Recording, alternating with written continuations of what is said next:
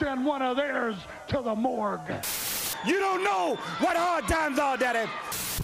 A paradigm shift.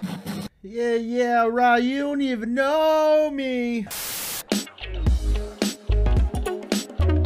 don't know. I, I thought you would like Bill Burr. I mean, he's alright. I probably should Ugh. give him a re-examine, but like, you know, Bill Burr, George Carlin, Richard Pryor, Bill Hicks, uh, big, Yeah, why are you gonna compare it to him? big Patrice O'Neal fan. I'm just naming comedians that I like, you know. Oh, Before you're like, oh man, I don't give a shit. If you don't like him, you don't like him. I don't care. okay, cool, cool. I just thought you, you know, I didn't want to hear the goof today. Uh, I mean, you got enough of it this past weekend. Yeah. So you know, do you want to kick, do you want to kick us off, or is this gonna go on the morning highlights, or what? Uh, I'll figure it out. I'll figure out how to chop it up. Kick it up. Kick it up. Get up.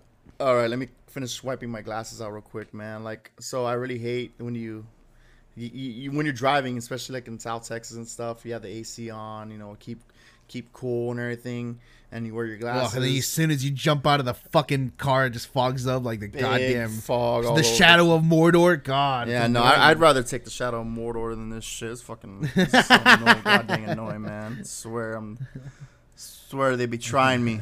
They be trying me. But anyway, everybody, welcome back to another episode of Missing the Marks with your hosts uh, Nate and Kyle. Uh, we want to thank you again for joining us on whatever morning, afternoon thing, whatever the hell you're doing, whatever your sleep schedule is. Thank you for making us a part of your daily routine or your your, your week or et cetera, et cetera. We're, we're happy. We're happy to be in your space at the time when you need us. You know, we're just we're here to provide some entertainment, uh, talk a little wrestling, talk about everything else under the sun. I, I we, we're, I don't even know if we should call ourselves a wrestling podcast anymore, man. We're just kind of all over the fucking place. We talk about everything under the sun, baby. Because we're, God, we're, we sure. I've been. I. I, I was going back. We're versatile. I was go. I was going back to some of the raw recordings because I was cleaning up my computer, and man, we like if you skip around, like you wouldn't tell this is a wrestling podcast. We talk about the randomest shit, like like last week talking about Transformers, like an hour and a half in. Like what the fuck? Oh, dude, the fucking that was that was good. I, I like me some Transformers. Left cheek, Left cheek, left cheek, left cheek. fucking Tyrese, dog. What a mm-hmm. guy. Yeah, he paid Michael Bay to say left cheek. I mean, good for him, buddy. Good for him.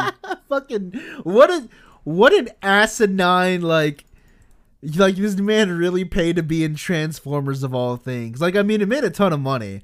It was also like one of the biggest because I think the what the U.S. military, whenever you contact him, I think that was the last time they wanted to make a movie was Transformers.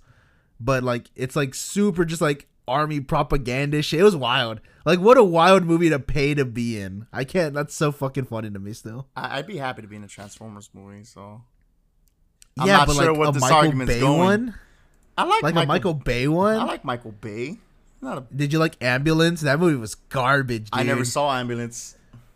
Oh my, it's so bad, but it's like, it's like just trashy bad. Oh wait, I wait, mean, wait, I wait, like- wait, wait! I never finished the intro. I never Oh, finished the intro. It was look like- at us. yeah. Wait a minute, everybody. As always, you can find us on Spotify, YouTube. YouTube has all the interviews if you want to see our ugly ass mugs and the beautiful people that we interview, such as Avery Bro, Brooke Havok, Alan Angels, and the one, the only Chip Garrison.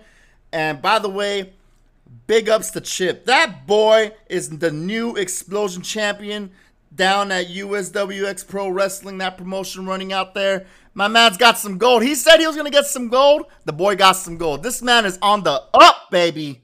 So shout out to you, Oh, Chip. dude, I I popped so hard as soon as I saw that pose. It's stra- it's strap season. Chip Garrison's coming for it, dude. Hell yeah! Get all the straps, Chip. I want to see you draped Oh. in fine leather and diamonds, baby. We're rooting for you. what did you say? Best thing to come out of Texas since George Strait, Best baby. best man to come out of Texas since George Strait. Matthew McConaughey. yeah, he's better than Matthew McConaughey. all right, all right, all right. Uh, God, remember? Do you remember and Confused? That's a good fucking movie. Oh, that's an oldie. That is a, that is I love. that's not a boogie. I love me that movie. That's not a boogie. That no, it's def. Oh, you gonna bring up the boogie conversation from this past weekend? Pissing me off, you fucking bitch. Uh, that's not a boogie. I like the way you say. It. I, dude, I, I I remember I was listening when we were recording, you said, "Oh, that's not a boogie." We're like, "This is a boogie." Like the way you said it was just so. It made me laugh so hard. I've been thinking about it all week. Oh fuck yeah! I mean, I mean, God, you were. We'll talk about. Let's talk about when you were pissing me off this weekend, just texting me the most asinine bullshit. Like I didn't, I couldn't follow if you were doing like a bit to try and mess with me. I don't know what. You explain yourself. Okay, so remember how last week when Kyle asked for my opinion about what I thought about the Owen Hart tournament, and I gave him my opinion, and he started getting mad at my opinion because I was comparing it to something else. But again, he solicited my opinion. He solicited my thoughts. I would have appreciated if he would have just waited until I said what I had to say instead of automatically getting mad. Because to me, it's like, okay, you asked for my opinion. It doesn't validate what you say, or it's just whatever. You get mad at it, and it's like, you asked me for what I thought, and it's like the nerve to be mad when I say what I think. And that's when I was like, you know what? I want to start messing with this dude now. Every time when we're talking pro wrestling and we're talking everything, I just start, I, I just start acting like an ass. Like I'm just like, oh no, that's mid. Like something exciting happens. Like Tanahashi came out, and I was texting him. Like we are like I was like Tanahashi's the all mine. He was like, "Shut up, man! You're ruining it." And I was like, "Yeah, you know what? Tanahashi's mid. Moxley's mid. This promotion sucks. I'd rather see Cody Rhodes versus Rollins like for the twentieth time, uh, headlining a pay per view. This is all. I, I'm just starting like I'm starting to be. I I started being a condescending ass because he's. That's the way I felt. fucking when, hated it. That's the that's the way I felt when he asked for my opinion, and then he just like started interrupting me, and that's when I, you know, all the dolphins and SpongeBob sound effects were happening. That was very good editing, by the way. But I gave you. I gave the boy okay. a taste of his own medicine, Let- and he's been let- bothered let- all okay. week because he doesn't grasp the concept of hey. Well, well, let me pull the curtain back a little bit. It when I'm I'm a producer of this show, right? This content that we make. In my mind, I was like, listen, this would be a very funny moment if I just steamrolled over his moments to get Nathan mad. Because I know nothing gets you more mad than getting steamrolled over something when you're trying to give like a decent opinion. And I thought, as a producer extraordinaire of this of this show, I thought it would be great content, and that that that was my thinking behind it. I didn't think you were gonna like let it go over the extent of the episode and bring it up in our real life because I was just trying to talk to you about wrestling and the insane dynamite that happened. You just kept saying mid, no, that's mid, no for mid indoor, no MJF promo mid. Ah, I was so aggravated. I wanted, I was like grinding my fucking teeth. I wanted to punch something. you Uh, fuck. it sounds like you got worked into a shoot, baby. Son of a bitch. fucking god. Oh god, I fucking hate this. I love this podcast, and god damn you. Son of a bitch. Ah, you're an ass. I'm an ass. Oh, what the fuck? Am I the ass? I got work, baby. I am the alpha and the omega. Oh, You ain't shit. you You're my. You can fucking. You ain't nothing. You you about as. You about as alpha as my left butt cheek. Shut up. I'll tell you what's not a boogie. AEW Dynamite was really fucking good this week. Oh fuck! Should we just like kick off into that, dude? Because this episode was fucking insane. Those, dude. those, Like- those, those, a lot of not boogies. Well, did you watch NXT yesterday? I didn't get a chance to, but my buddy texted me Oh, it was really good. Y- Yes, NXT just did another uh, premiere live event, uh, NXT in Your House 2022, and the only complaint I probably have from it is that Toxic Attraction as a whole, it, it just feels too dominant. It feels super like Charlotte and Britt Baker esque, where like you don't think there's a chance the other people are gonna win. But other than that, I mean, all these matches are great. The the match of the night last night had to be the Creed brothers. If you don't know the Creed brothers, do yourself a favor and go look at the Creed brothers because they're some of the best Hossy boys ever. Um, the, the, it ended with Julius Creed um, going to the top rope, and everyone thought this was gonna be because they're normally like brawlers and like technicians. Um, and everybody thought it was gonna be a real sloppy, just kind of move that they're going for broke. But my God, this dude has like the cleanest shooting star press since I think I've seen Brock Lesnar do it when he botched it against Kurt Angle. Like the height, the turn. Did you see the GIF yet? No, I haven't seen it. I didn't get a chance to see NXT yet. Oh, I, I, I wanted to talk about it because I heard good things about it. Maybe I might go watch it. I didn't even get to watch Rampage this weekend, man. I've been it's been a busy week weekend for me. Like weekends are kind of been rough lately. I mean, you know what's going on in my personal life, Kyle. Like The- I got I Oh, got weddings. goof- I got goofy. Got I got goofy Goofcon. going on. And uh, oh, by the way, I'm not gonna get. I'm not, not, not gonna, we're not gonna get into it. But it's been a week for goofiness this week, man. There's been a lot of goofy going on from the MB, MJF work shoot promo to the infamous trial that happened. And by the way, I'm happy that happened. Um, you know, I don't know them personally, these these celebrities and stuff, but you know, for the jury to unanimously say, basically, like you're, you know, I think we think you lied. I think it's just a good day for you know for for for some some men that get abused out there, because I know women make up most of the abuse victims and all the other things that happen that's egregious, and I know recently we've had um an awakening to hey men need to be knowing that they play with five fouls now and 100% that had to happen. I'm all for that. But then you have this guy who's very rich and powerful, who was also abused from what we know from the trial, and that was that kind of felt like it was sw- swept under the rug in a sense. And that man got his justice. That man, you know, got his exoneration in a sense, and uh, you know, things came to light that should have been came to light. You know, like I'm just happy for the dude. I don't, I I'm, I don't know him. He didn't seem like he was the best guy in that relationship either, but at least he was a little bit forthcoming with, you know, with who he was and the fact that he wasn't the best person and everything. But yeah, no, justice prevailed, and I, I think it's just, Yeah, I- that- I, think it's a good thing for the for for. For, for every victim, whether you're you're man, woman, trans, gay, or whatever, people need to be held accountable regardless of who they are or what they are. And I think that's what this trial was about, in a sense, like holding not just men accountable, but women and everyone else, because predators and abusers come in all forms and facets. And I think we need to be privy to that, you know? And I think that's what this, hopefully, this was what this trial um, highlighted, in a sense. Yeah, I saw a bunch of people saying like um, that this was super bad for women uh, who come out with like abuse allegations. I don't think that's true. I I don't think it's gonna discredit any woman coming forth. I think hopefully this sets a precedence. You know that you need to believe them because I mean, for at, at first everyone was ready to believe Amber over Johnny, but then when you took in consideration literally every piece of evidence, um, you know, it flipped the other way, and they found Amber Heard guilty of uh, of trying to def- uh, like running the smear campaign against Johnny. Um, I think it just opens up the conversation to really examine what happened and like really hold again accountability. Uh, I I hope it's not gonna be a fucking a way for shitty people to just be like trying to steamroll women who come out with abuse allegations. That'll be fucked up. No, that But that would be time fucked will up. tell. That that would be fucked Time up. And, and, and if any of these trench coat wearing neckbeards are like, see, this is all women. and-" No, no, this is Ugh, the no, fucking red up. pills. Yeah, Fuck them. No, that's dumb. That's that's Bunch stupid. of dumbasses. That that's dumb. Like, come on, If be, that's be if smarter that's than that. it- if that's what you're Exa- taking away from this, you missed the point. yeah, go touch grass, you fucking dorks. Yeah. So, uh, yeah, you know, Goofy, y'all goofy too. That- Bunch that- of that- dorks. Yeah, that's goofy. That's GoofCon. Goof, goof, GoofCon's when you're being goofy, you're being dumb, nonsense, uh, unparalleled hijinks.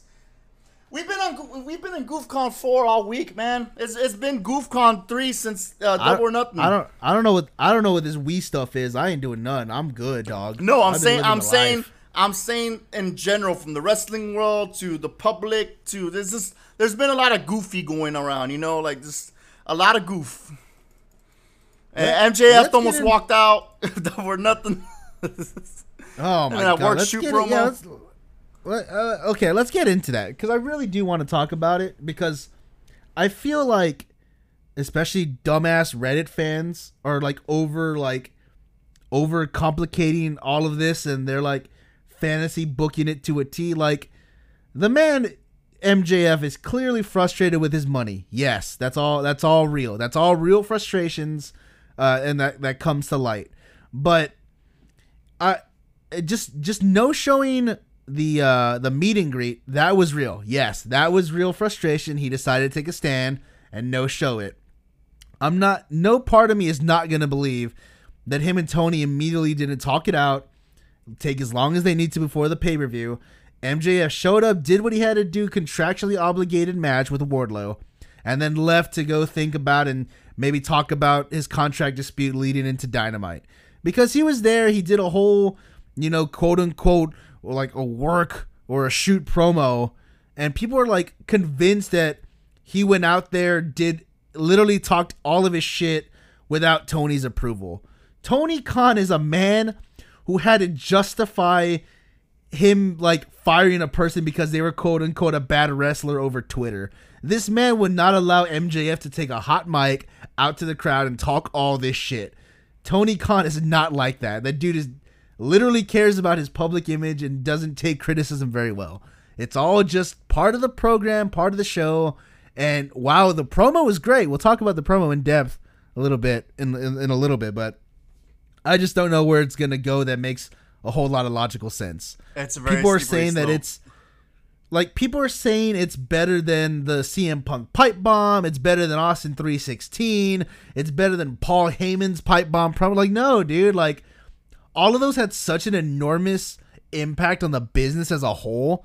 CM Punk's pipe bomb might be maybe the least impact feeling from again the 316 and the Paul Heyman pipe bomb promo, but you still saw a big shift in wrestling and how it how it changed the business from that promo because now people are really taking into consideration awful work ethics that WWE is putting on these people and it, it really changed things but I can't imagine how this MJF promo is gonna change the business as a whole and people need to stop letting recency bias just fucking take the reins and again they're just saying that this is like a top three promo of literally all time and it's gonna change the world. It's not. It's not gonna change a whole lot, honestly. I don't think you could sort of say that or commit to that thinking yet because time hasn't played out its thing. Like we know what happened when Austin did his 316 promo. Hell, we know what happened when The Rock. Remember when The Rock did that promo about Billy Gunn, and uh, basically after that they pushed Rock. If uh, if I remember that correctly, they pushed. Rock. Yeah, to the moon because Billy Gunn was slated to get that title shot, I think, and then The Rock came in and won over the audience and did his his promo. It's like, how can you not push this guy instead of Billy Gunn? I would have made the same decision as well, but and then like the whole Vince McMahon and Paul Heyman promo and stuff. We don't, you don't really, you can't really say that the MJF promo is going to be good or bad for the business or whatever because we don't know yet. It's only been a week, but I will say that I- promo was the passion and everything under it was amazing, man. Like it was Oh yeah, was don't get me wrong. good, Yeah, like- I loved it. in terms of promo work, that was top notch. I mean, it doesn't get I- any better. That was probably one of the best promos I personally have seen. And I was talking to my cousin about that, and he's, you know, he's a real big WWE guy, and he was singing its praises and everything like that. Like, you don't get much better than that, man. Yeah. now, like, now whether it was- whether it does anything after this is remains to be seen. But I, I'm not gonna say See, that like- it's it's not. I'm not. I'm not. I don't know if you. I don't.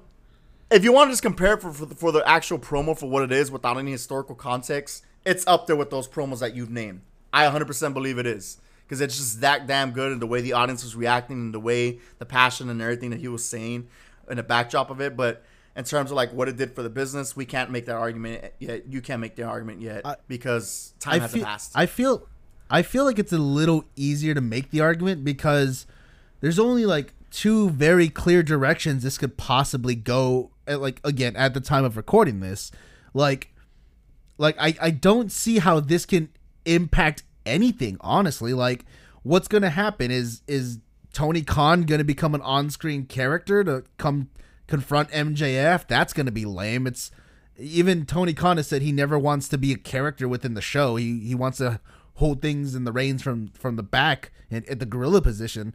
Or are they gonna get like a random plucky baby face to to like stand Tony Khan and, and take take a stand against MJF from being like this and feed into MJF just being a bigger heel. Like I can't see a really good long term plan for this. It was it was an awesome moment, don't get me wrong, but it's like it, it like comparing to WWE and this is a real might be a long shot comparison, but you can't have a bi- you can't just talk about a big moment. It needs to lead to something. And I can't see where this could possibly lead to be like a super satisfying, uh, you know, greater than the sum of its parts kind of thing.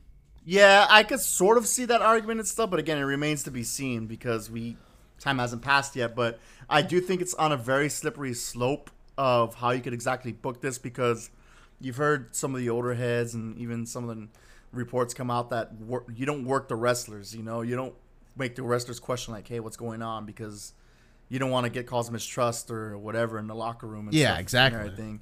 So but from what we know from AEW and how they've handled like most controversies or most uh, um, like real life scenarios, there's always been sort of like uh, everyone's kind of in a know generally what's going on, and people only leak out what they want to leak out. Whereas WWE seems to be like other promotions, you, you you'll find out pretty quick, especially like when people want to get their story out and stuff like that. So Again, unless you're Tony Khan, you get on Twitter and you're like, I released her because she's a shit ass wrestler. you're not gonna know. uh, Tony Khan's wild. But yeah, all you marks, get get off of it. Just write it out. Stop saying it's the greatest thing to ever happen to professional wrestling because it's not. It remains to be seen. So shut the fuck up, you goddamn dorks. God, I fucking hate hate fans sometimes. But uh, I mean, should we just get into Dynamite? I mean, I feel like there's a lot of unpacking this one in this episode. I mean, you're basically just cut the MJF promo right now.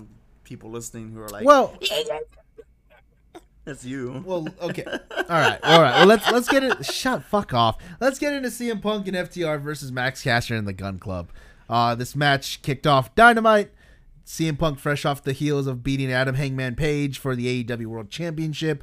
Uh, really teaming up with FTR, and I'm never gonna not think it's fucking dorky when these guys wear like Sons of the Hitman shirts and they want to be called the Hitman. Like, god damn, dude, I it's it's so dorky. It's like you think you think the biggest stars of professional wrestling would ever be trying to stand another professional wrestler? Like, come on, dude.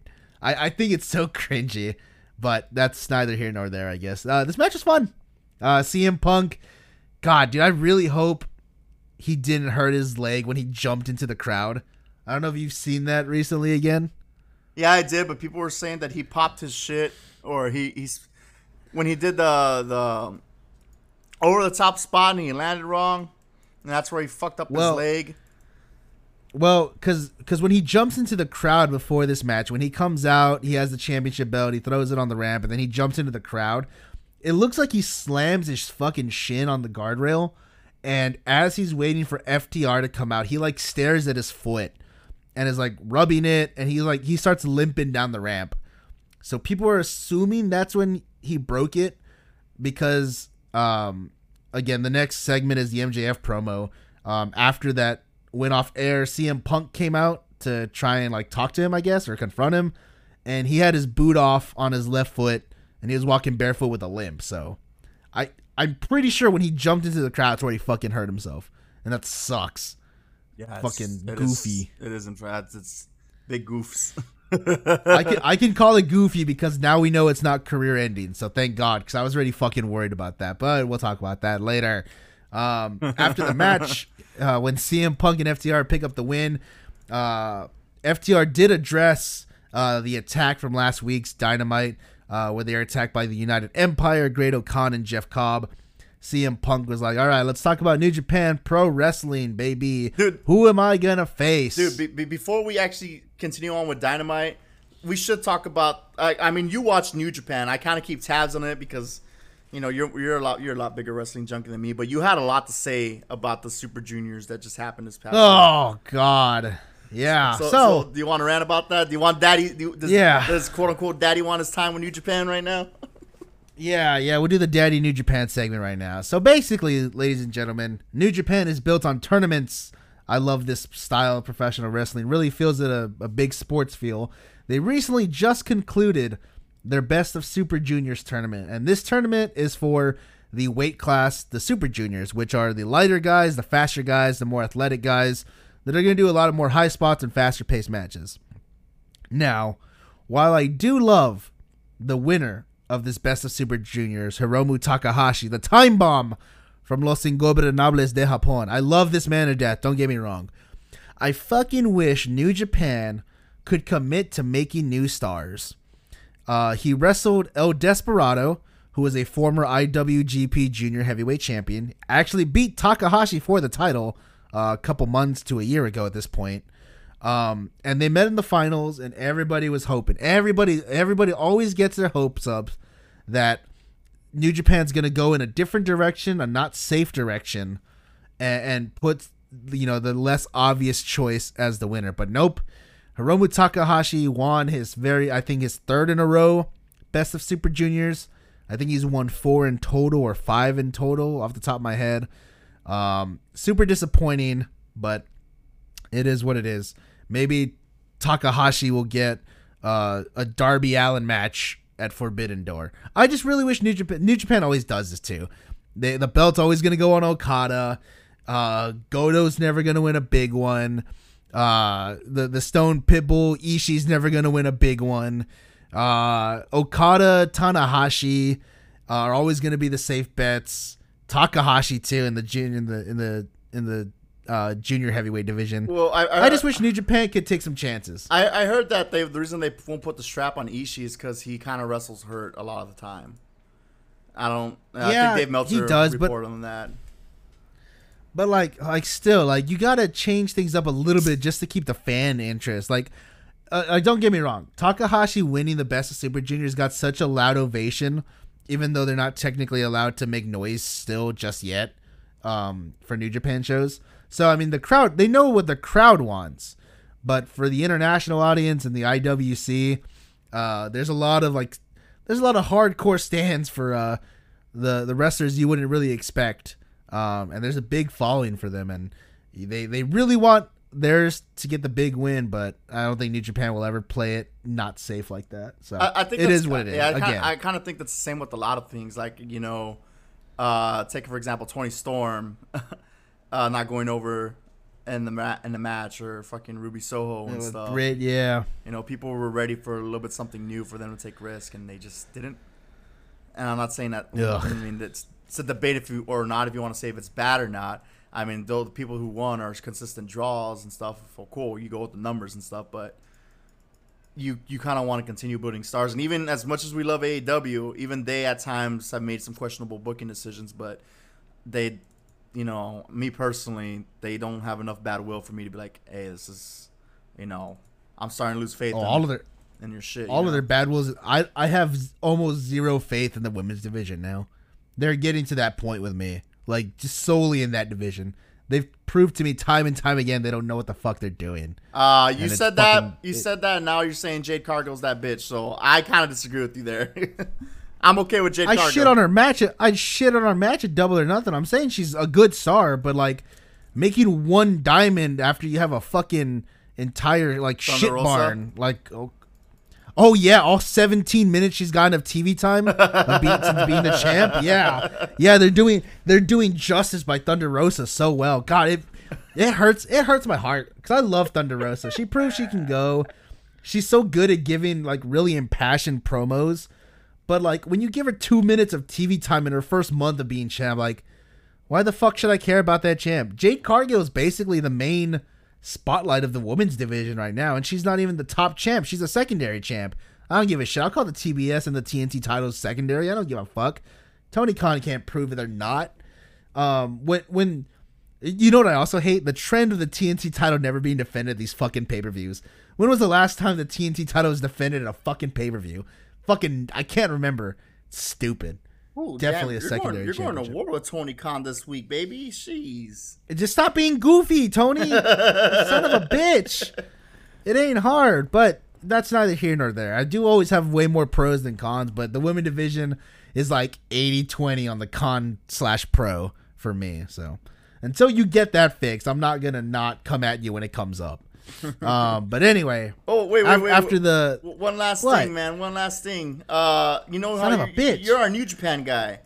Uh, me, Okay. me and you've been talking offline, and uh, we we the marks are moving up in the world a little bit, baby. We might get us a WWE correspondent out in the field reporter here, baby.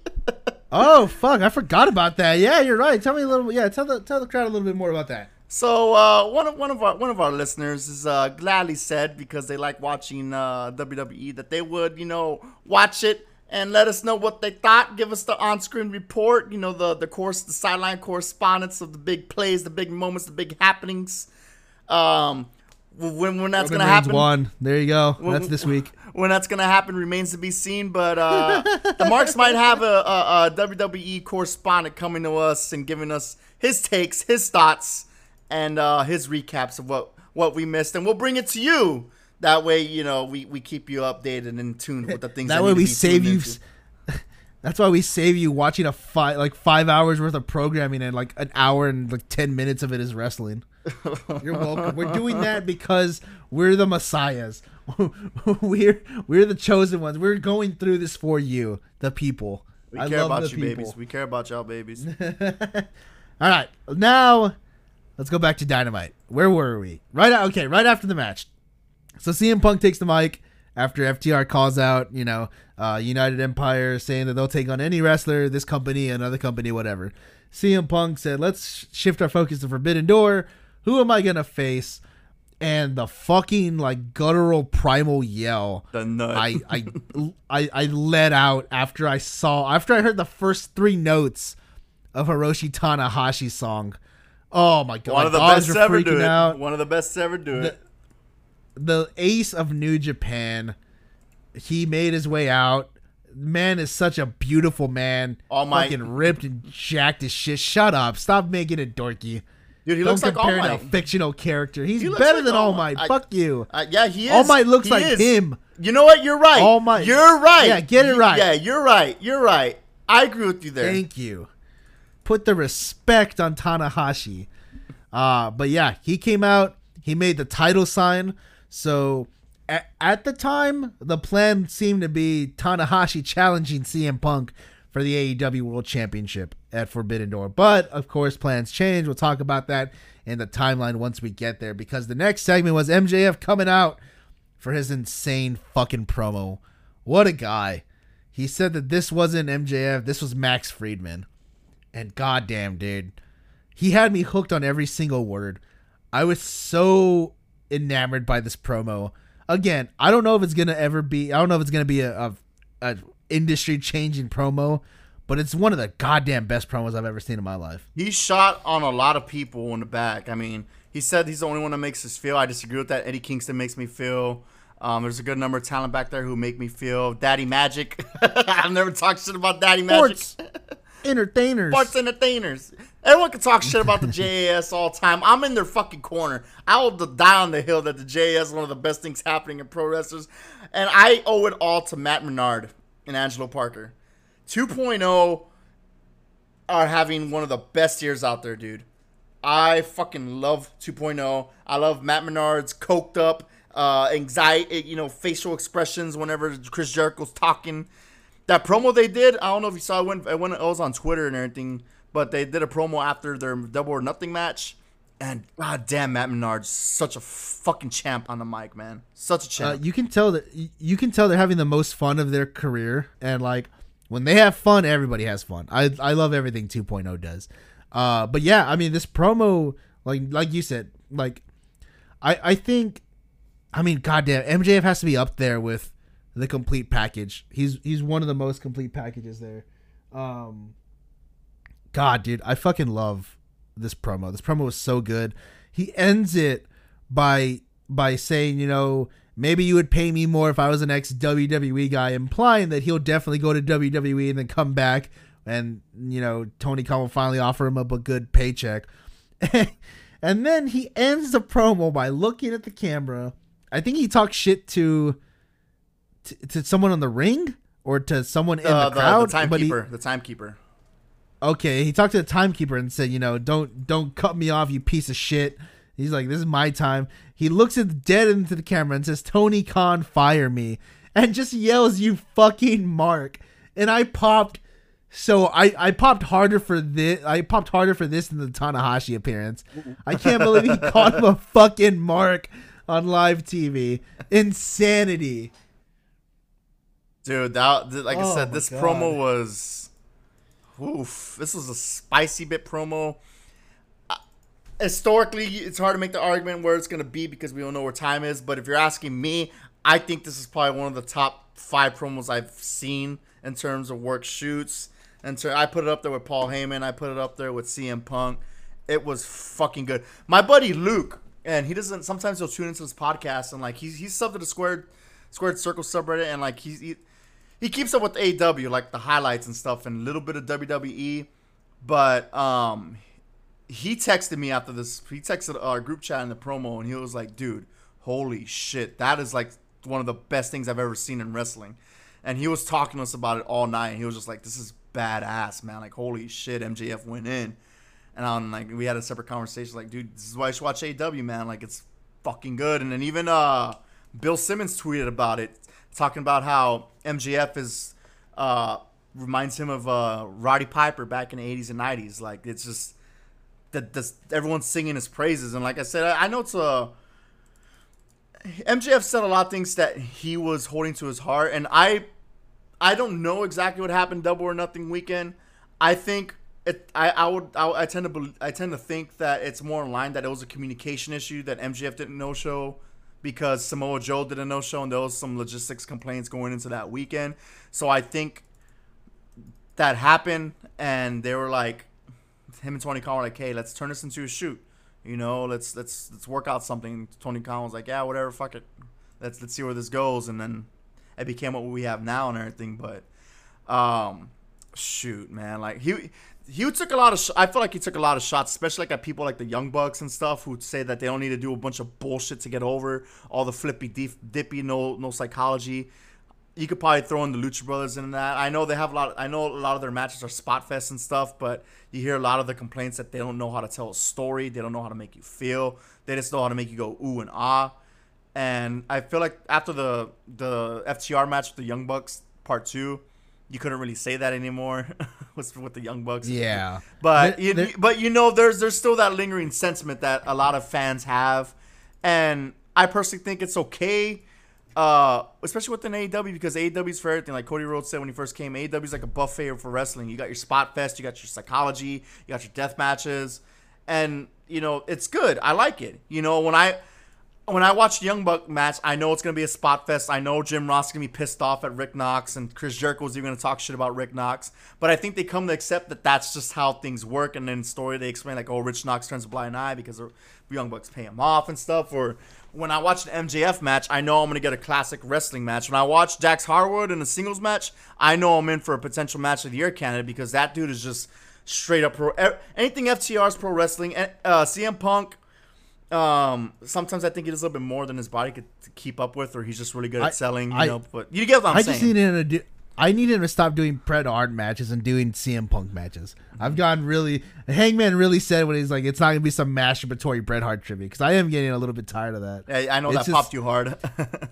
It just it just comes off as dorky. Like, like I mean, you wouldn't again. You wouldn't see The Rock trying to have mankind matches or Stone Cold trying to have Triple H matches. Like, you're a star, dude. Like, make your own fucking matches so that in years you'll get other people fucking tributing to you. Don't be a fucking mark for Bret Hart this hard. Like, I, I, I sort of understand why they're doing it for Bret Hart because I felt like I think Bret Hart for a long time was he could have he could have been so much more, but his career got cut short due to injury, and I felt like he never got the accolades and the the, the sunshine he he he deserved.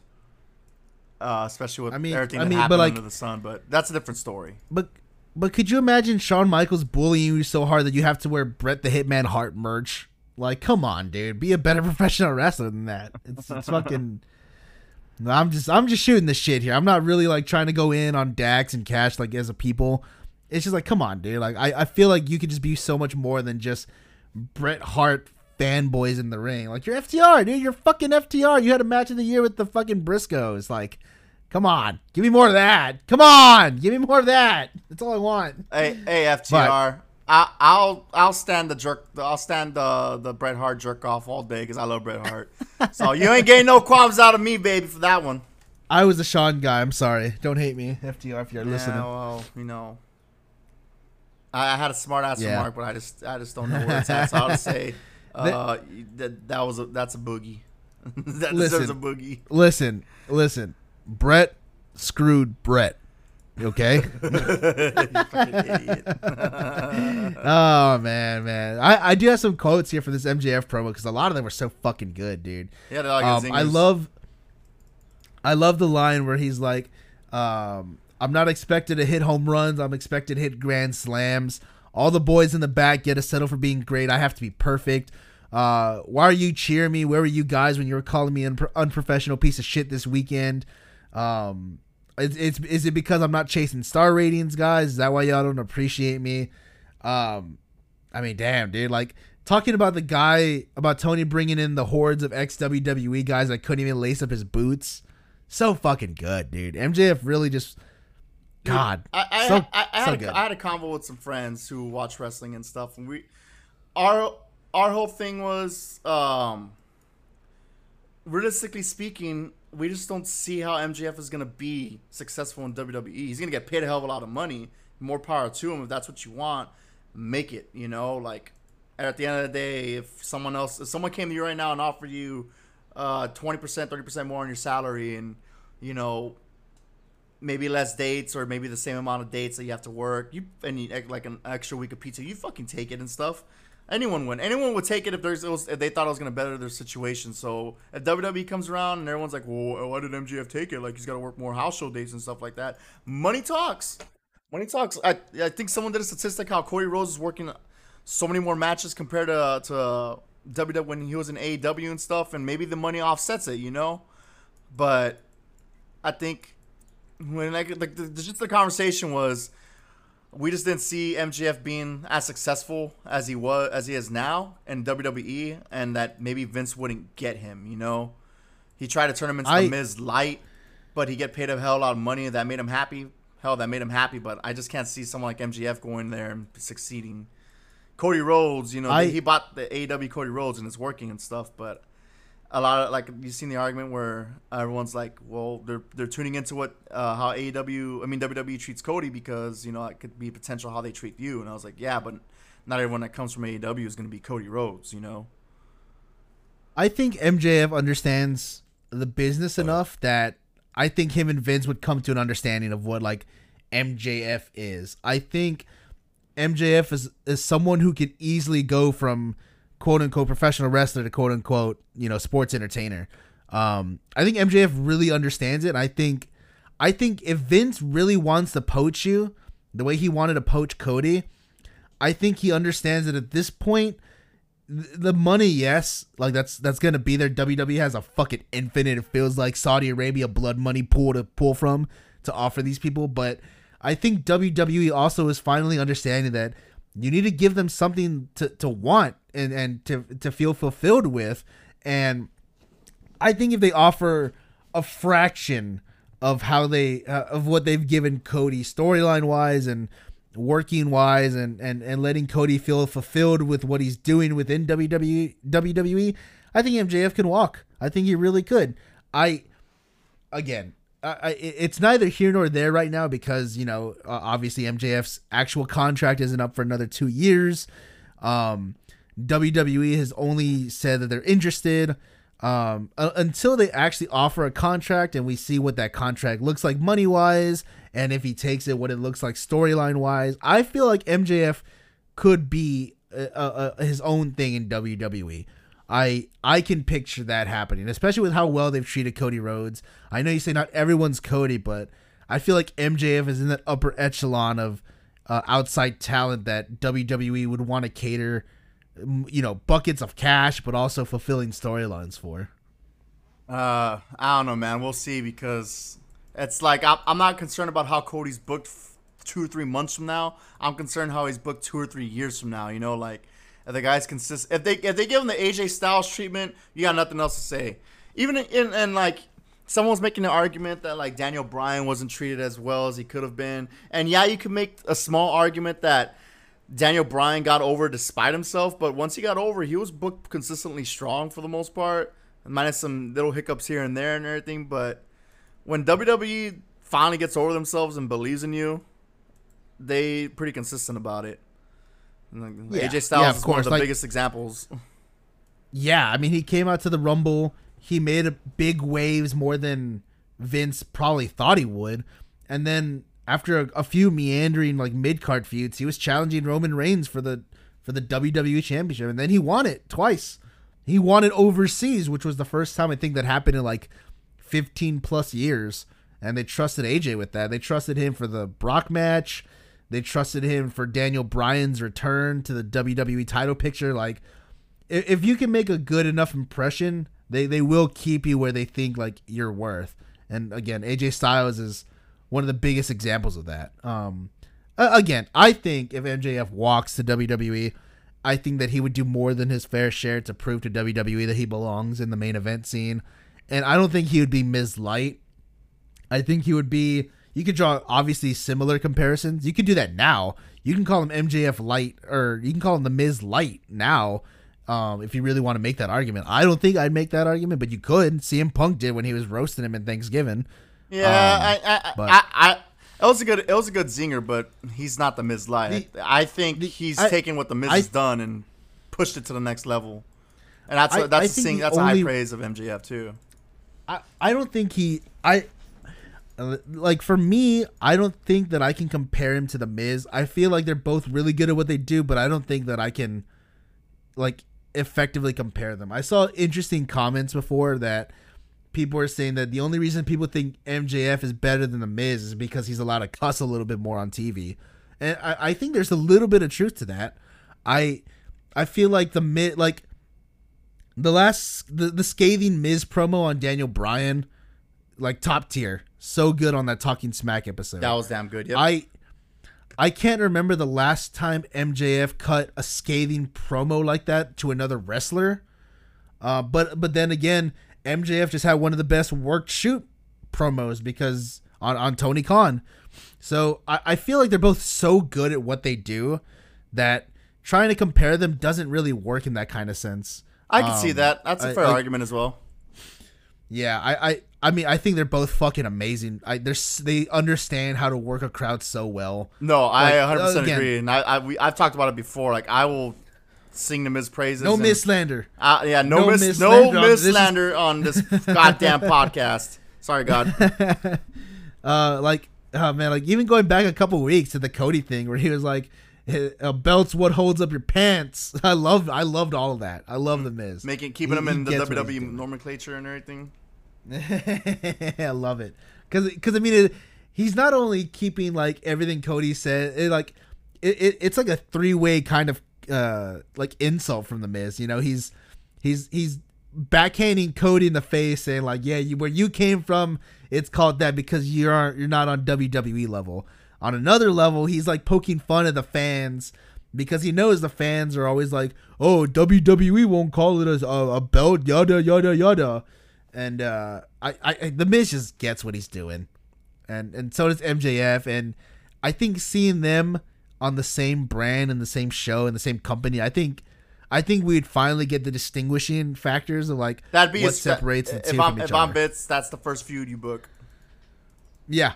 Uh, I, I feel like the Miz is gonna have a lot of ammo saying like, yeah, you're you're you're looking at what you try to copy in the mirror while you're playing in the bingo halls. Like real easy setups like that, but with the nuanced performances that both those men can fucking bring. Yep, and Miz will do so good at selling the facial expressions because I'm pretty sure MJF would bring it right back and tell him like I'm better than you. That's why that's why I call myself better than whatever. He'll say whatever the fuck he's gonna say, and I'll get to the Miz like in kayfabe. Like the Miz will be like, "Damn, this dude took everything I did and became better." But I'm gonna prove that I'm still here and blah blah blah whatever the story they want to tell. But very very good fucking setup there that they have. God, I fucking love both those men. What what amazing talents. I Mm-hmm. love them. Uh let's let's get back into Dynamite. We we took a big segue off from there, but that was really good conversation. I fucking That's what would love to talk podcast about that more for, off baby. the air. Hell yeah, dog. Uh next up on the card, Johnny Elite uh had an open contract to fight anyone in AEW. And the Redeemer has returned, Nathan. I'm gonna let you take the reins on this one because your boy's back. My boy is back, baby, and he's coming for all the pagans, for all the cowboys, for whatever the for all the punks. This M- eh, Miro Miro's on a war with God. Okay, this this man's preacher. he's he's he's a saint to killers. This is saint to killers Miro right now. He's coming back because he's on is he at war with God. His neck of sand is no longer a neck of sand, but a neck of steel. He has no weakness. There's no chink in the armor. This dude is just straight. I'm here and I'm big dick, and I loved. Eric. As soon as I heard those, tr- what the, what the goddamn trumpets at? We need trumpets.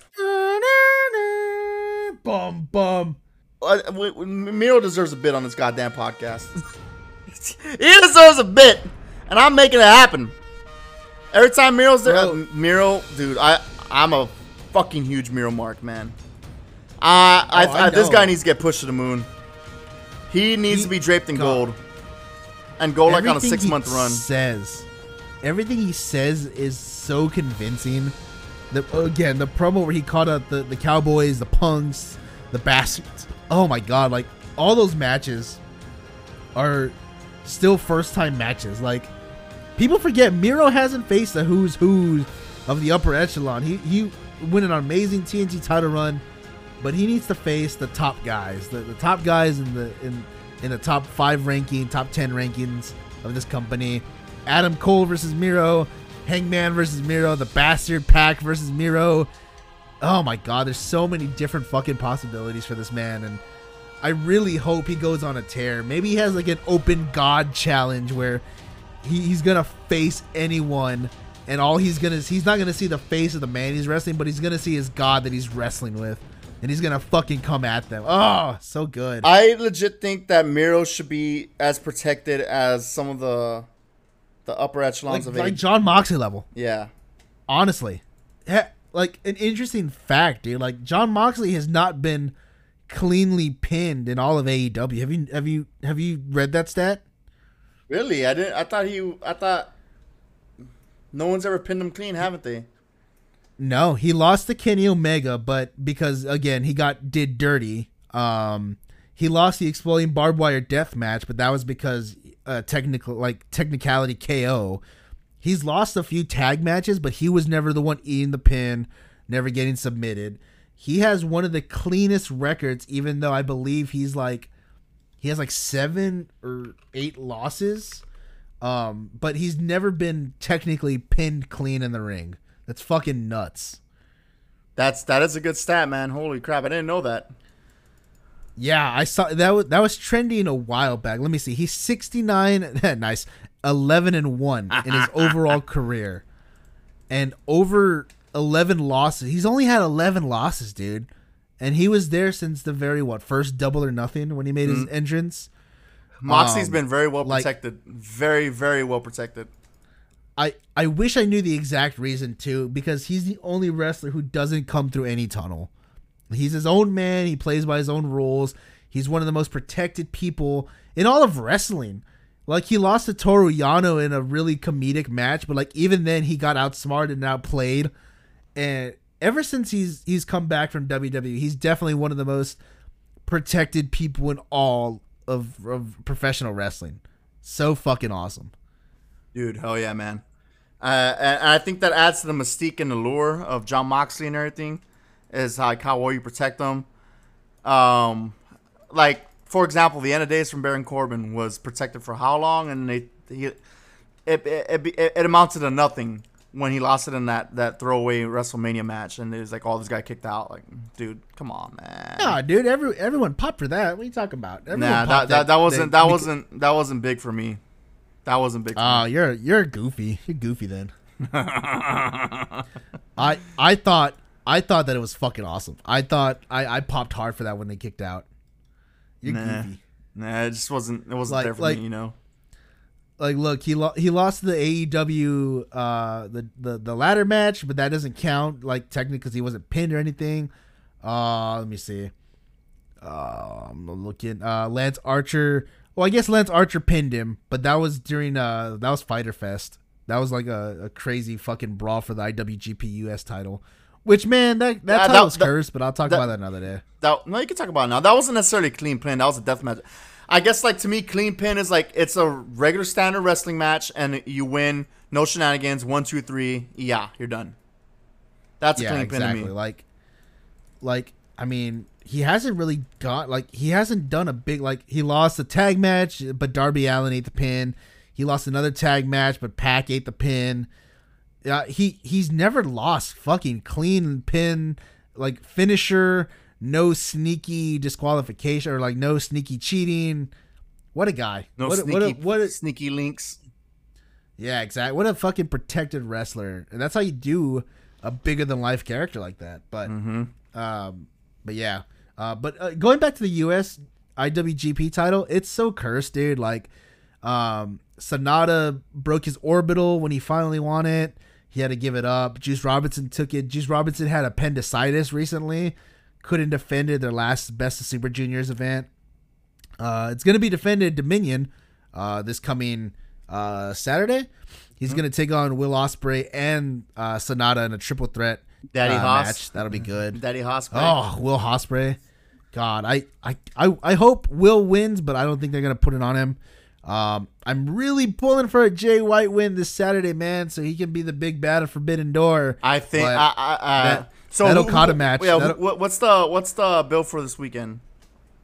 Oh, okay, yeah, let me pull that up really quick. Dominion Yeah, you- 20. D- Dominion's usually one of the bigger New Japan shows, so we need to be in tune to this. Actually, actually, you know what, Kyle? Let, let's do the picks Huh. for him. Let's do some picks from. him. you want to do picks? Let's do picks for it. Yeah, this is this is big. This is big. All right, Doc.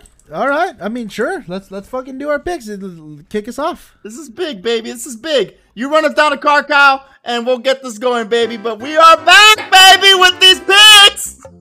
Ladies and gentlemen, I want to. I, I. This is one of my favorite bits, and I, I'm sorry the song runs out. I already started, but basically, we do picks for all the all the big pay-per-views, all the big events happening in wrestling, and we got New Japan Dominion coming up, and Kyle's gonna kick us off on a match card, and me and Kyle are gonna pick.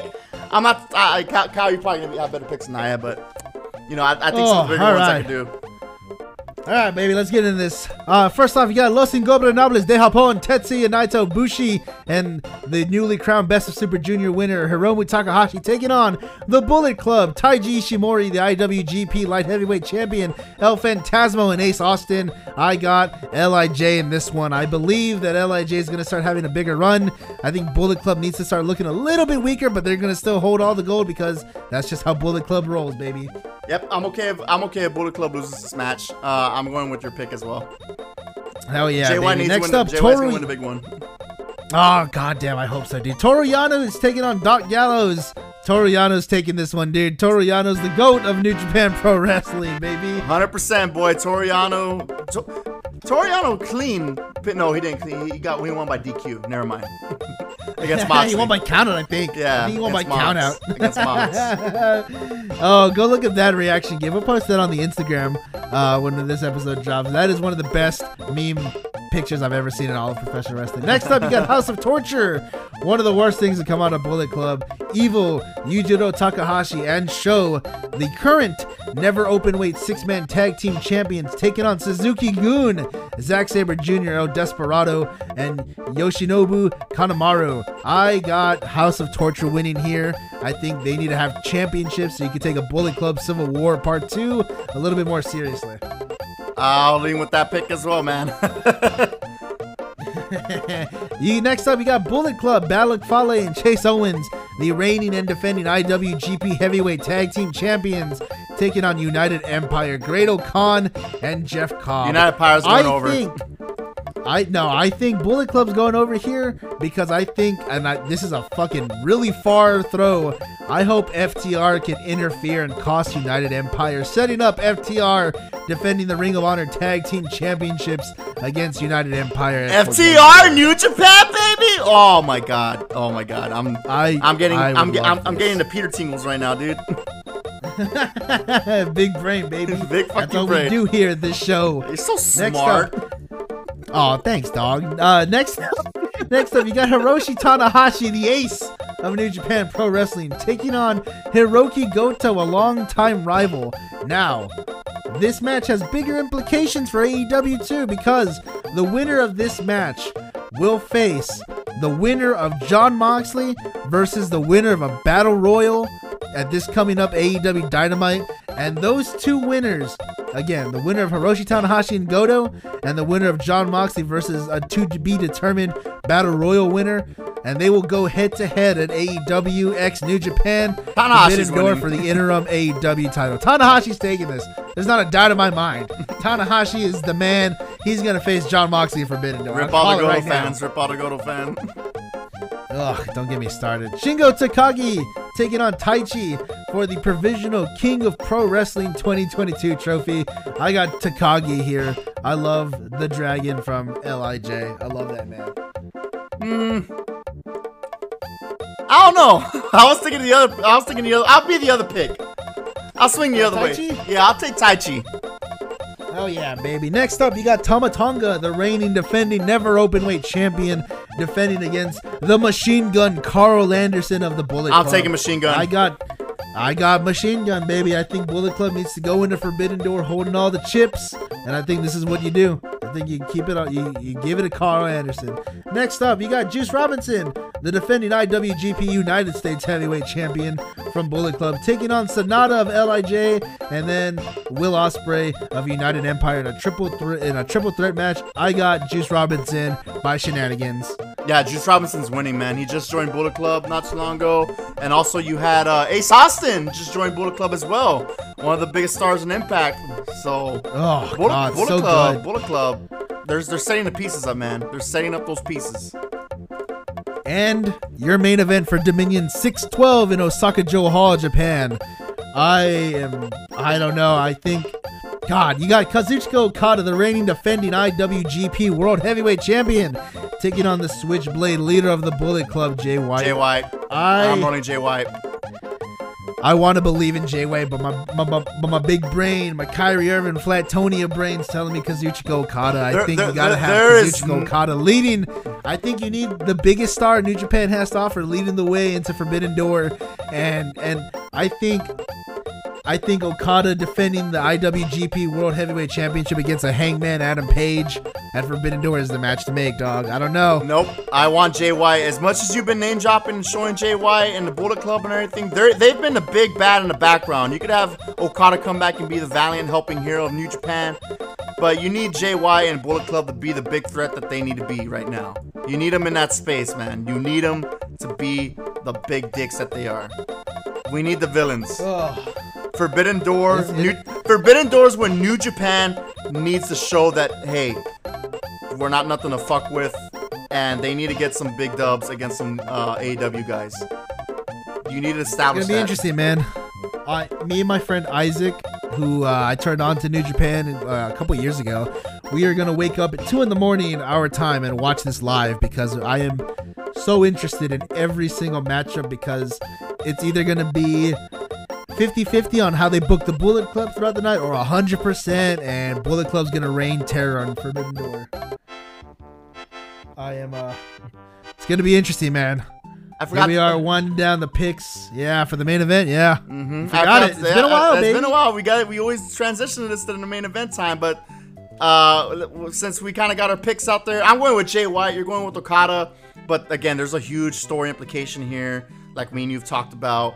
I think that this is where the Bullet Club needs to solidify themselves as a big bad. You got to strike. You've been hinting at them. You've had them appear. Adam Cole needs to come out. The Undisputed Elite need to throw in their allegiance with Bullet Club, throw in their lot with Jay White, and we need to set this up. And this eventually could lead to Kenny coming back. And guess what? His best friends and all of his friends are in Bullet Club, and you have a lot of old stories there to tell and re- reignite with. You know, so oof. yeah. It's a We'll lot have, of big we'll have to sweaties. see, man. Dominion's gonna be insane. Like I said, I'm gonna be watching it two in the morning live. It'll probably end about five, five thirty. Oh, it's When- gonna have when so it- many implications going into Forbidden Door. When is it again? Because I'll, I'll be at the coast this weekend, so I'm fucking pissed. But Uh, it's gonna be uh, it's gonna be our, it's gonna be Sunday for Japan, but that's gonna be our Saturday at 2 a.m. So Saturday night going into Sunday, 2 a.m. It's gonna be uh, it's gonna be insane. I'm gonna be very tired, but I'm gonna be enjoying it because I love New Japan. And again, this just has big implications for Forbidden Door, and that's what three more weeks, three weeks out. Oh God, dude, this insane. Is, this is this is hype, man. This is this is getting this is getting to the big chungus areas. You know. Ugh. All We're- right, we're let's take the the music out. shit. The picks are good. Mhm. Ugh. I missed that bit. I missed that one. And was we, we're, one. we're gonna do it again in three weeks, man. Oh, all right. Let's let's get back on track into Dynamite. We were uh we were in Dynamite at one point or another. I can't wait to fucking Uh, hear that bit again. Oh, I know. I love that. That's one of my favorite ones. Uh, next up on the card, Eddie Kingston came out to confront the Jericho Appreciation Society, and he had Mr. William, Sir William Regal by his side to announce that they wanted blood and guts. And I hated the way William Regal leaned into the whole I used to do the War Games meme, but now it's blood and guts meme. I didn't like that. But uh, seeing this uh, devolve into a blood and guts match would be very interesting. Um, uh, Jericho got attacked by uh, I believe a Santana. Uh, he clipped some of his hair off, and then Jericho said, "If you want blood and guts, you need to give me Santana in a hair match at the upcoming Road Rager event." So we'll see how that goes. Uh, eh, I'm I'm not super into it, but I'm gonna watch it. I'm not. I'm. It's not like my favorite thing going on right now, though. Yeah. Uh, you know, for over 12 weeks, Jericho Appreciation Society has been the standard for all sports entertainers. And I, am gonna be, I want to be a, I'm gonna be a Jericho Appreciation Society, Mark. I fucking love this. I get, I never get tired of this on the screen and everything. You can say the story slow or anything, but then I see Matt Menard's lovely mug, and I'm just like, everything makes sense, and I'm happy. Yeah, that's. I'm, I'm sure they'll find a way to get me into it, but as for now, it's so far out, blood and guts that I'm sure once we get more into it, um, I'm sure the story will very much ramp up. So we'll see where that goes. And it's also going to be uh, interesting because you got Moxley uh, set up to possibly become the interim AEW World Champion. So it'll be interesting to see how that plays into everything going on with, um, you know, the Blackpool Combat Club versus the Jericho Appreciation Society. Very interesting stuff. Yes, sir. Uh, next up, yes, you had, sir. a, Go for you, had it. a, Keep going. you had a big old, big old ten man tag match as You had Jungle Boy and Luchasaurus, the AEW World Tag Team Champions, teaming up with Christian Cage, Darby Allin, and Matt Hardy to take on Young Bucks, Red Dragon, and New Japan Pro Wrestling's Hikuleo. Uh, this was a fun match. Can't really say much more else than that. Uh, there was a crazy spot where Hikuleo picked up Darby Allin by his his his his his soldered on chain around his neck. It, this chain is linked around Darby Allin's neck, and he fucking broke it. That looked fucking brutal. I, I I worry about Darby. He scares me. He's gonna hurt himself. Dar- Dar- Darby has definitely said that he's not in here for a long time. So I mean, I appreciate every time we see Darby because that man is. You can never say Darby Allin doesn't put 115 percent of himself into what he does because man, dude's dude's a, dude's a nut job. dudes. Yeah, I, I, his body of work that he's gonna. If he were to retire today, his body of work would be up there. Yeah, it would definitely carry for a while. But yeah, uh, I mean, the Young Bucks, Red Dragon, Hikuleo pick up the win here because they were, of course, in the Young Bucks' home state of California. Uh, this all these shows really felt like the Young Bucks' time to shine. They got they really got the big crowd reaction, hometown heroes. Uh, I'm uh, again, I'm glad. I think we talked about this, but I'm glad that AEW understands that the hometown hero, face or heel, should always go over. They don't make it stupid and screwy and try and screw them in their home city or home state. I'm really glad AEW knows how to put the hometown heroes over, uh, whether they be faces or heels. I agree. I like that. They do good. Hell yeah, dog. Uh, next up, Tony Schiavone interviewed Athena, uh, the newly debuting Athena. Big Daddy Uh, Stroke. who showed up at Double or Nothing. Oh my God, yes! I'm so happy he's here. Uh, but yeah, so TBS champion Jade Cargill uh, was followed by the baddies Red Velvet and Kiera Hogan, and the new publicist Stokely Hathaway. Um, Hathaway cut a fucking good promo on fucking Athena, uh, but man, uh, I was expecting a little bit more to be nothing. honest. I was expecting a little bit yeah, more. Yeah, it was super. it was super tame. lackluster. Take the reins on a little bit. Yeah, exactly. It was I tame. just, I take, like, take I, more I- reins on like I, we've seen what, what what he did in NXT as Malcolm Bivens and stuff. I was expecting just a little bit more heat. You know, I wanted him to come with the fire, and it was good, but it just wasn't there. I I hate that we're setting up for Athena to be the next challenger for Jade because like Kris now Kris I. Statlander just yeah she just in limbo, bro. Like she she repackaged herself because she knew the alien thing could only go so far and be taken only so seriously. But now now you're basically cutting the heel like the legs out from under her before she even got a chance to get a running start. Like I would much rather see Kris Statlander be the one to take the title off of Jade, not Athena. But it feels like I, you can't have another debuting big person name like making their big debut because you already ran through Marina Shafir, uh, uh, Anna Jay for some reason a double night, and now Athena. Like Athena, I feel is going to be the one to win it, but I wish Kris Statlander was getting a more prominent role here. Yeah, man. I, if, well, we'll see, man. We'll see how this plays out. But again, it goes back to MJF's promo, like all the ex WWE guys come in and get the shots and everything, and just like sad face, you know. Yeah, yeah. Like AEW can say that that everyone gets their own chances, but when you're giving the WWE guys uh, more chances than your own people who've been with you since day one, it kind of speaks for itself. There, like the reaction Kris got when she came out to do the big standoff with Anna Jay, Athena versus Jade Cargill and the baddies, like everyone wants fucking Kris Statlander, and I wish AEW would see it and like really run with it instead of just giving it to Athena. But whatever, I guess. Yeah, I mean, we'll see how this plays out, man. Maybe Athena loses and she puts over uh, Jade Cargill, and then Kris Statlander comes and wins it. That'd be that'd be pretty nice. I wouldn't bitch. I wouldn't be upset about that. It, it it would just feel so dragged out, like from the time Kris Statlander set her sights on Jade to finally getting her with no build up. It just it would feel like like it would just feel like it just got dragged out more than we got meat on the bone. You know what I mean? Yeah. I feel like Jade, Uh, Jade, but- Jade, Jade doesn't need the title, and like, I, I don't, I, I hope she doesn't. Excuse me, excuse me. I think, I think Jade's title run, i i it's time to switch by All Out. She should lose it by All Out, and he can yeah, I that think story. I. You know, they always say like you're not supposed to be made by the belt; you're supposed to make the belt. And I think Jade Cargill has more than done that. yeah, she's done Uh, her I part think she's the belt. impressed. Yeah, she's impressed everyone. She's done way more than anyone thought she could in ring and on the mic and charismatic wise. Like she she's she's great. She's a star.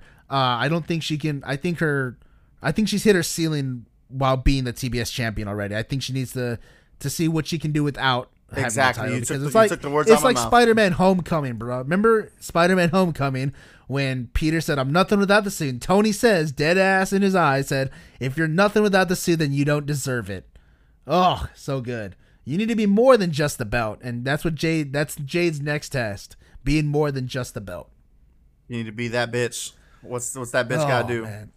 That bitch show, baby. God, Mm-hmm. I do. I, let's go to Spider Man real quick because I love that part where, uh, where he's under the the rubble and he's like screaming for help and he's like, "Come on, come on, Spider Man!" and he fucking oh lifts himself. Fucking so good. fucking love, love Tom Holland Spider Man. Anyway.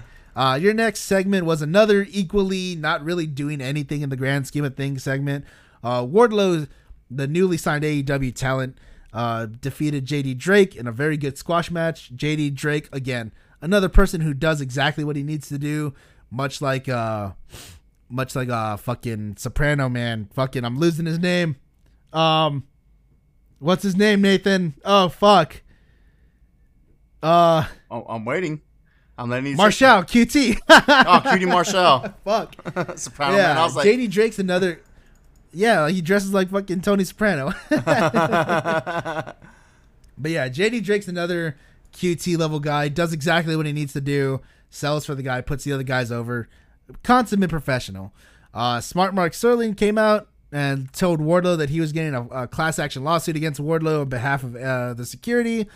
Wardlow, and I thought a really fucking funny like impromptu moment, looked at the security guard in the ring and said, "This guy doesn't watch the product," and then thoroughly beat the shit out of him. Uh, I thought this was a, a no harm, no foul kind of segment. Um, I'm I'm hoping Wardlow can get a lot more TV time and do meaningful TV segments because that man deserving it right now. He deserving it. Wardlow, baby. It's Wardlow's world, and we're just we're just we're just living in it, man. I've been telling you, dog, since day one. It's always been his world. Fucking It- love Wardlow. You hear homeboy, homeboy's feet are going off, Mister. I'm a run. Yeah, I fucking cause show- all the Rum- goddamn noise. fucking show yo, dude. Love that cat. Uh, your one and only women's match of the night. I'm gonna keep saying this every week until you change it up, Tony Khan. Your one and sole women's match was a rematch of Britt Baker, DMD, and Jamie Hayter taking on Toni Storm and Ruby Soho, and felt kind of lazy putting a rematch this soon together with all four finalists from the Owen Hart tournament. Uh, but I mean, hey, look at Soho. She finally got one. She got the win. She got the pin, baby. She's only a loser when it comes to singles matches, not when it comes to tag matches, though. So thank you, AEW, for making me think that a that Ruby Soho should be relegated to tag team matches because that's apparently the only time she can fucking win. Do more for these fucking women. God damn, bro. Son of a bitch. Terrible person. Am I wrong?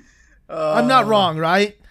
Uh, They have shown me that when Ruby Soho has big single matches, when she has fucking Rancid playing her out that she's still a fucking loser at the end of the day and she can only win in tag matches. Like, convince me that Ruby Soho is is, is worth more than you're presenting her to be. Stop cutting the legs out from under Ruby Soho too. God damn. It's like it's like you're it's like it's like why you don't want to be into NXT, Nathan. Why should I give a shit when I know it's not going to go anywhere? I've tried believing in Ruby Soho. They tried building up Ruby Soho, and I believed in her. And then what do they do? They just have her fucking lose clean to Britt. Like, why do I need to care anymore? Why should I care about her in singles when the only time she can win is in tag matches? Am I wrong? No, they need to do a little bit better than that. You know, like I, I They need to do a lot better. I agreed with the whole, you know, hey, uh, let's get let's get Metallica to play my entrance, and I'm gonna lose. Like exactly. Like but then again, they do. like- Triple H used to do that all the fucking time because like the man, the man would always lose at WrestleMania. Yeah, but he was a consummate professional. He had a legacy already built where he could put these people over and not lose credibility. Ruby Soho is just fucking giving up fucking wins left and right. Now she's a fucking she's the resident loser that Britt Baker called her when she first debuted. I I I said it last week. Britt Baker and Tony Khan do the best at burying everyone in this division. Cause I, 'cause, I mean that's all they do. Britt Baker cut a long promo when she returned after losing the title in Pittsburgh, ran down literally every top contender, called them losers, and then what does she do? She goes out and beats them all. Like, come on, bro. Let me believe that these women are more than just losers that uh, have to lose to Britt Baker at some point. Come on. yeah, I, I agree. With, whatever. I agree that Britt Baker's booking. Out. She's the too Jamie, strong. Jamie Hayter, She's the too Jamie, strong. Jamie Jamie Hayter payoff better be good. I hope so because, I mean, I I fucking really hope so, dude. They uh, they attacked her. Uh, what the they both attacked him after the win, and Jamie Hayter gave Britt her her championship belt that she won for winning the Owen, and it looked like there was a little bit more than there that meets the eye, but who knows if they're gonna pull the trigger on that anytime soon. I think for now, the company needs to put its creative efforts into Tony because she's not had the impact that people were expecting when she signed and debuted. And uh, I think her losing the Owen her- really cooled her off. yeah, it really did. did. dude. And and I, I get it. You have to you have to give props to your day ones. It's it's you could say it's the opposite of what we were saying with MJF. Like they're giving the day ones the due. They're giving Britt the due, but she doesn't need it. She really doesn't need it. She she She, she, doesn't take. A, need she it. needs. She needs to take a credible loss. yeah. She needs to be a Darby really does. Allin. She needs to start doing the Darby Allin where, you know, Darby Allin lost to Andrade and he's still Darby Allin. Like Exactly. Britt Baker needs to like, lose that match already. Britt can lose a, a 15 match skid and she's she'll still be one of the top draws, one of the the minute for minute biggest like eye viewership ratings of the entire show. But whatever, we'll just have to wait and see, I guess. Uh, your main event of AEW Dynamite, Daniel Garcia took on Jon Moxley after the fallout of Sandy Sunday's Anarchy in the arena. This was a great fucking brawl. Jon Moxley did the cut job, sliced himself open, blood everywhere. Uh, this match went over, I think, a couple minutes uh, over the runtime. And man, this is a hard hitting match. Daniel Garcia needs to start getting fucking wins, though, dude. Um, he he he he won the Battle of Los Angeles tournament for PWG. Ev- everyone on the IWC, whenever he's booked, touts about how he's the future of wrestling. But you need to start booking him to start getting some decent wins, because he's been he's been losing everybody he faces lately. And I need I need more respect for Daniel Garcia putting out there. Uh, I kind of don't necessarily see that in a sense. Like, I guess like future. He's been he's part of what the Jericho Appreciation Society, and I think that's gonna do more. Uh, that's doing more good than than bad than bad as it is right now. Uh, being paired with Jericho and getting his character work up and stuff. I think that's whole the whole point of this. They give him some free Yeah. reign on the mic and everything, and he's you know showing a little bit of what he could do. So I think that's the overall goal. And if he takes some losses on the road, it's not going to be that big of a big big deal, you know. Yeah, I just I hope this blood and guts build can be really good because I feel like this feud might be slowly getting past its sell by date. Um, I I'm really interested to see how the build up, because Chris Jericho is gonna put the BCC through the ringer to get what they want, which is blood and guts. So hopefully, hopefully, if the build up gets me pulled back in.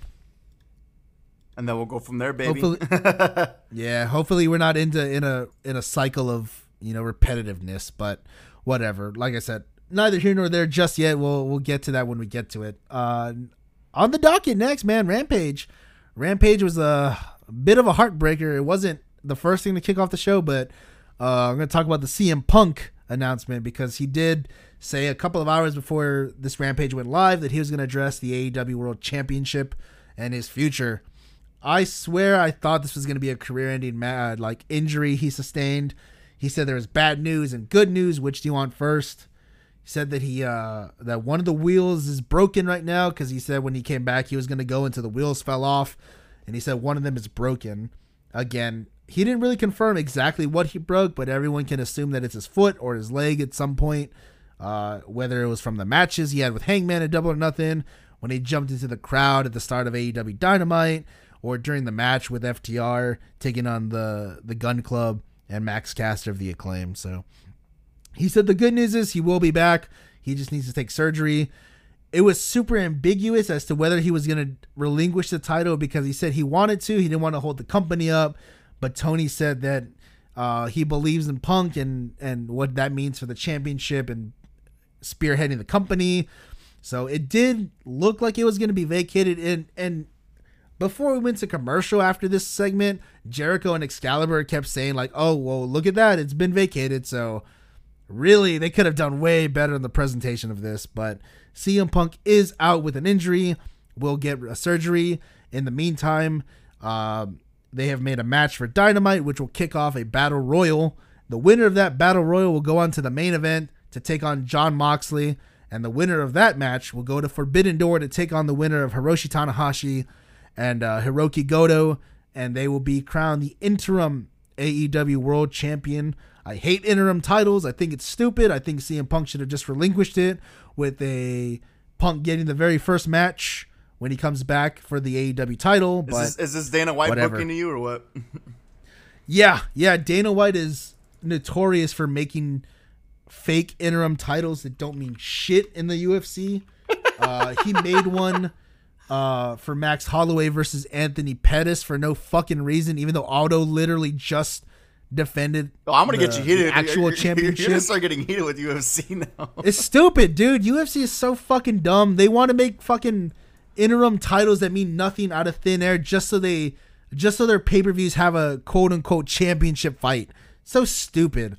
Like Dana White talks all this shit about boxing and the commission, how it's a fucking fraud and they're overpaying their fighters. You're underpaying their fighters for fake fighting for fake fucking titles that you make because your bald ass is fucking goofy. You're raising this shit to GoofCon one, Dana White. You bald headed piece of shit.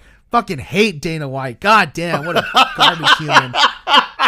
You got me heated. I didn't want to get heated. You got me heated. Ugh. Let's let's get on to the rest of Dino Rampage real quick because uh, it's about it's almost gonna be two thirty. I'm Daddy's getting hungry for some lunch. But the Young Bucks took on the Lucha Brothers in a rematch from their All Out Classic in the Steel Cage. Uh, like Nathan said earlier, if you get a Young Bucks and a Lucha Bro match, it's probably gonna be a spot fest, and that's what this was. Uh, this was giving the Young Bucks some more momentum as they picked up the win over the Lucha Brothers in front of their hometown. Uh, really good match. Uh, there there were some moments where you thought the Young Bucks were going to turn face, and for for at least this match, but that quickly went out the window. Uh, Nick Jackson stole Penta's mask to to distract Penta and get the win over Rey Fénix with the Meltzer driver on Rey Fénix, and uh, and then Nick and Matt just kind of warred around the ring as uh, they were leaving. But uh, hometown heroes won. That's how uh, AEW really books things. Very glad they do it. Uh, uh, pretty solid match. It's not as good as their steel cage match. That was a match of the year match, but still a fun match. Nathan, I think you should. I think you should check it out, dog. Yeah, I'm gonna try to check it out tonight before Hell in a Cell. I think I might watch Hell in a Cell with my cousin. Oh, is that tonight? Yep. Fuck, I might have to tune in just for Cody and Seth. But I uh, shoot me a text for that. Mm-hmm. Uh, next up was Kiera Hogan taking on the debuting Athena, her first match in AEW. I am so happy that these two women could actually put aside. I don't know if they have real life beef still. They did have real life beef uh, a They few did? years ago when Kiera. Ho- yeah, yeah. Kiera Hogan was an Impact, and she was claiming that Athena was stealing her her character work while Athena was doing her first NXT run. Uh, so they had like some legit beef, but I'm glad you couldn't tell that. I'm glad that they squashed it for at least just this match. Consummate professionals, pretty good match. Uh, Athena hit her fuck. You know she does her her signature diving stunner from the top. Uh huh. Uh, she hit it, but Kiera Hogan was so far away from her, but they still made it look really good. Very happy. Um, she really went all out for this gear too, Athena. Uh, really taking into the war goddess uh gimmick. So Fallen goddess we'll gimmick. see where this. I think she's the war goddess, isn't she? I thought she was a is she the goddess. fallen? Huh. Maybe I should be more paying attention. The but- Leonard Nimoy Uh, from Transformers, the Fallen. oh, is that, no, it's not Leonard Nimoy. Fallen? that- yeah, that's not Leonard Nimoy. That's Sentinel Prime. Yeah, Leonard Nimoy voiced. uh God, who did he voice for for Xehanort? Transformers? No, for for fucking for Transformers. Sentinel Dork. Prime. Was he? Yeah, Buck three. Oh yeah, yeah, yeah. He was Galvatron in the animated movie. That's what I was thinking of. Mhm. He was Galvatron in that one. Yeah, God, I, I miss Leonard Nimoy. Um, man, remember in the fucking J.J. Abrams one where fucking Zachary Quinto Spock calls fucking original Spock and he's like Mr. Spock, and then the old one goes Mr. Spock. So good. Fuck, I love, fucking love those movies. Uh, and your main event for AEW Rampage was Scorpio Sky defending his TNT Championship, the Laker colored Kobe Bryant inspired TNT title against Dante Martin. Uh, very fun match. I was so worried that this was going to be another injured champion, but uh, Scorpio Sky did say he strained his leg uh, before the match, uh, but he went through the entire match fine. Got the clean pin on Dante Martin, and uh, yeah, Dante looked good even in a loss here. He's a future star for sure.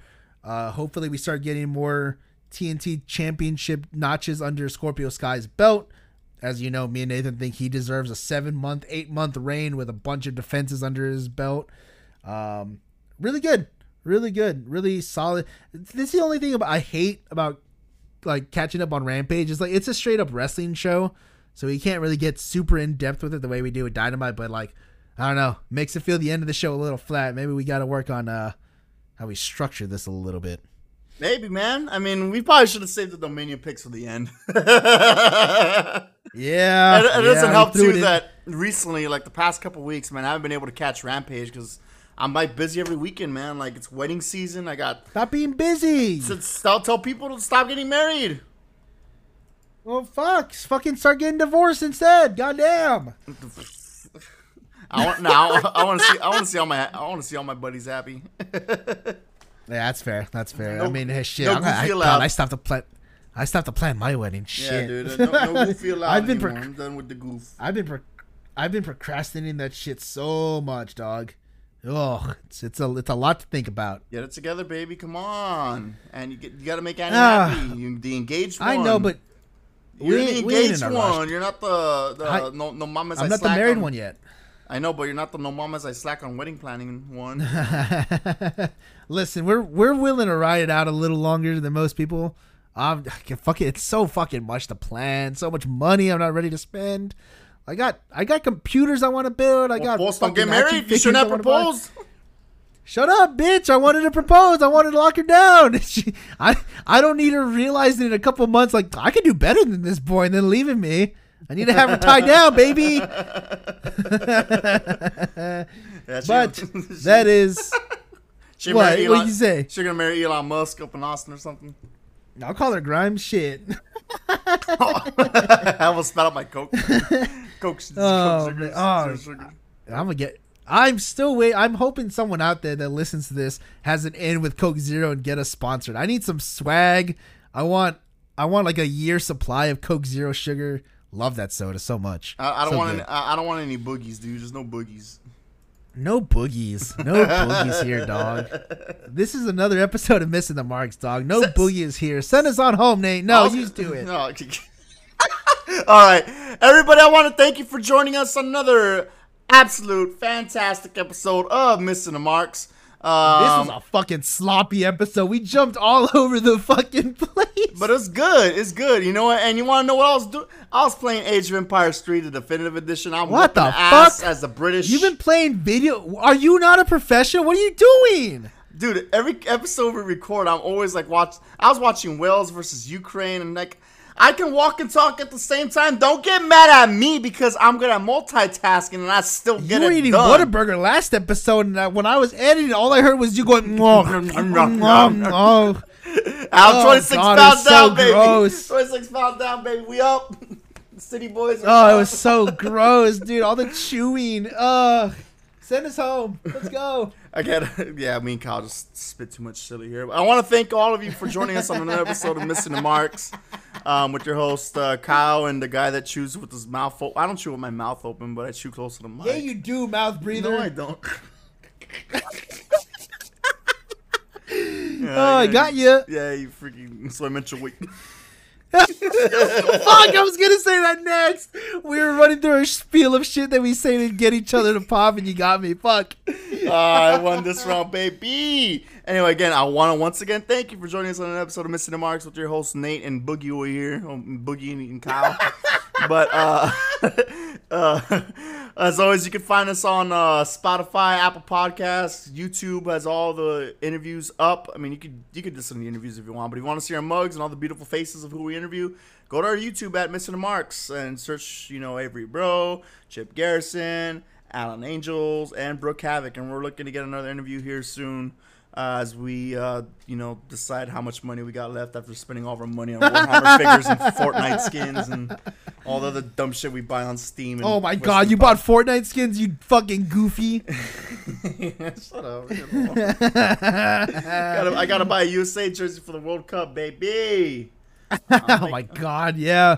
Money season spending time is here, baby. I'm yeah, ready. Wedding season, freaking. I'm trying to save for a house, and here I am. I'm gonna buy a boogie, you know, freaking, freaking dumbass. Hey, hey, good news, dog. It looks like the housing market's gonna crash pretty soon, but they've been saying that for months, so who knows? It's starting to plateau for sure because I've been looking at Zillow and some of the houses have not been moving as fast as they, they, they normally have. Like, you know, you're starting to see houses on the market for like 20, 20 days or so and stuff like that. It's not as fast. I mean, and we're one of the hottest markets in in, in the, the country right now. But uh, Dog, you're 90% through the intro. Get to the last 10. You got this. we're talking about the housing market right now, and I'm very passionate. Bring it in, that. brother in Christ. Come on. But yeah, anyway, you can find us on Spotify, Google Podcasts, YouTube, and any other streaming podcast or streaming service that you have out there. Um, if you like us, give us a review. Give us the five stars. If you don't like us, tell us why you don't like us, and don't hurt our feelings. But be honest about it, because we could we could take it.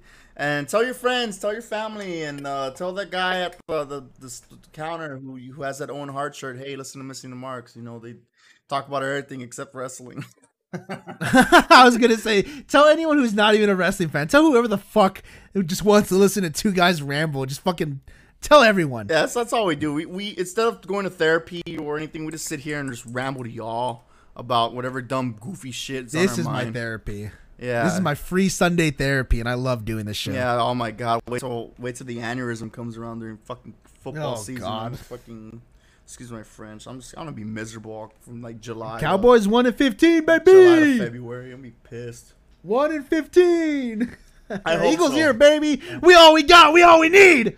Yeah, yeah. You know, give me some Tylenol and aspirin for the goddamn season coming up, and a couple bottles of wine because wine's less calories and all Oh, gotta drink. But yeah, that's been another episode. Uh, Kyle, do you got anything else to say to the lovely folks out there? Did I miss anything?